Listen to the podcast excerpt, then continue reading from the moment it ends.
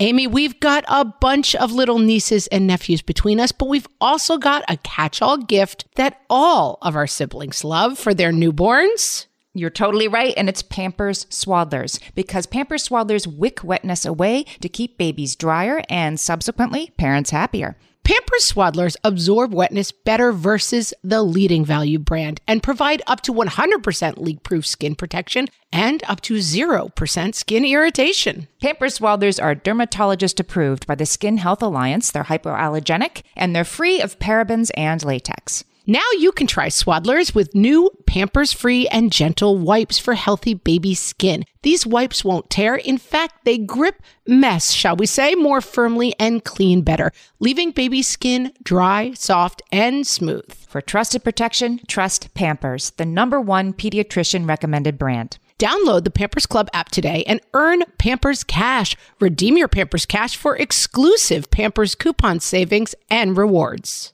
Only redeemable via Pampers Club. Pampers Cash has no cash value. Welcome to Ask Amy from What Fresh Hell Laughing in the Face of Motherhood, solving your parenting dilemmas one question at a time. This week's question comes from our Facebook group, which you can join by going to facebook.com slash groups slash what fresh hellcast. A listener wrote, I have a five-year-old and a two-year-old, both boys. Here's my question How do you help your kids around five understand the meaning of sorry? My older kid will do something wrong, know it's wrong before he does it, then immediately say he's sorry. I try to give him a punishment to help him understand what he did wrong, but then he will do the action again and then say, Well, I said I was sorry. How do I help him understand the meaning of sorry so he won't do the action again? This is a great question because grown-ups do this too, right? This drives me nuts when you see somebody on the internet say, you know, well, you look pretty terrible in that outfit. LOL, as if like the lol at the end negates the saying something mean. Like you get to say something mean and then say LOL, and somehow that makes it not mean. No. And your kid pushing somebody down and then saying, I said I'm sorry, obviously doesn't quite cut it. But even just the saying I'm sorry, like when we make our kids do that and then drop it, we're still letting them take the easy road out. Rachael Rifkin wrote about this for today's parents. I'll put the link in the show notes. She says that in these situations, we usually ask the wrongdoer for a very perfunctory sorry, and then Rachael says that's often where the conversation ends with little, if any, discussion of what happened, why it was hurtful to the person they're apologizing to, how they can address the hurt they caused, and what they can do to change their behavior. Basically, what we're saying is sorry is not a get out of jail free card. For five year olds, empathy is still a developing skill. As with so many of these tricky parenting moments, the time to practice and talk about this is not in the heat of the moment, where you have a kid who's dysregulated and pushed down another kid who's also dysregulated. And now you have two upset kids. But you can address this in a more general way in your sort of daily life. Talk about the emotions of the characters in the shows your kids are watching or in the books they read.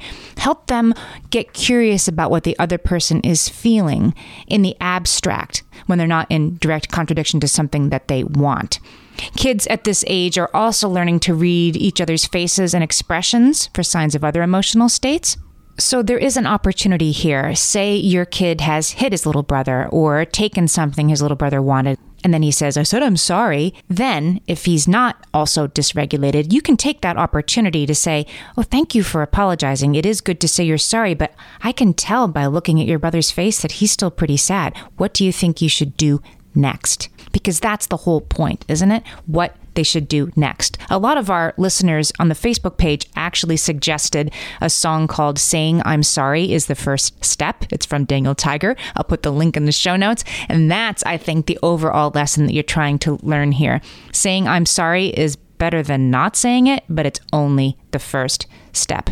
Now, again, I want to reiterate if your kid is also upset in these moments, if your kid is sort of acting out, now is not the moment. I'm going to quote Ellen Goldsmith. She's a clinical worker who specializes in kids. She says, It's always unwise to try to teach our kids when we are angry or when our children can't hear us because, you know, they're in red brain. She says we also can't teach when our children are embarrassed in front of others. If you have one of those moments, then you separate the kids. You tend to the one who's crying because their brother hit them. You tend to that kid. You ignore the wrongdoer. You soothe and attend to the one who's been wronged in the moment. But you do go back later. Talk about it at bedtime that night. Ask your kid why he did what he did. Ask him how he thought the other person felt and really listen. Not accusatory. If he says, I don't know, then push, then keep asking, and then brainstorm what to do next. Elementary school teacher Joellen Poon says a true apology has three steps. She put this three step apology together for her kids and she put it on her blog, Cup of Cocoa. I'm going to link to this also because it's really helpful. A good apology Joellen taught her kids, has three sentences. The first sentence starts with, I'm sorry for blank. Not just I said I was sorry. What are you sorry for? The second sentence is, it was wrong because, or this is wrong because. Make them really engage with why they shouldn't have done what they did.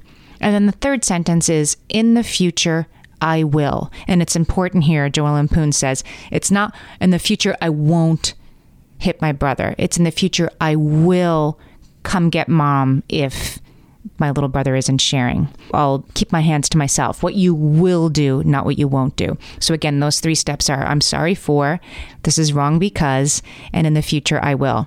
Pretty good for grown-ups too, right? Saying I'm sorry is only the first step. And your kid is still little, your kid is still learning. So there's a ways to go. But going through those steps one at a time and using those three sentences to do it at a, at a later time isn't letting your kid off the hook at all, but it's doing it at a time when your kid is really going to have the bandwidth to engage about how to do things differently, which will hopefully prevent him from doing some of the things he was saying he was sorry for in the future. Send us your questions and we might answer yours next. Email us questions at whatfreshhellpodcast.com. Thanks for listening.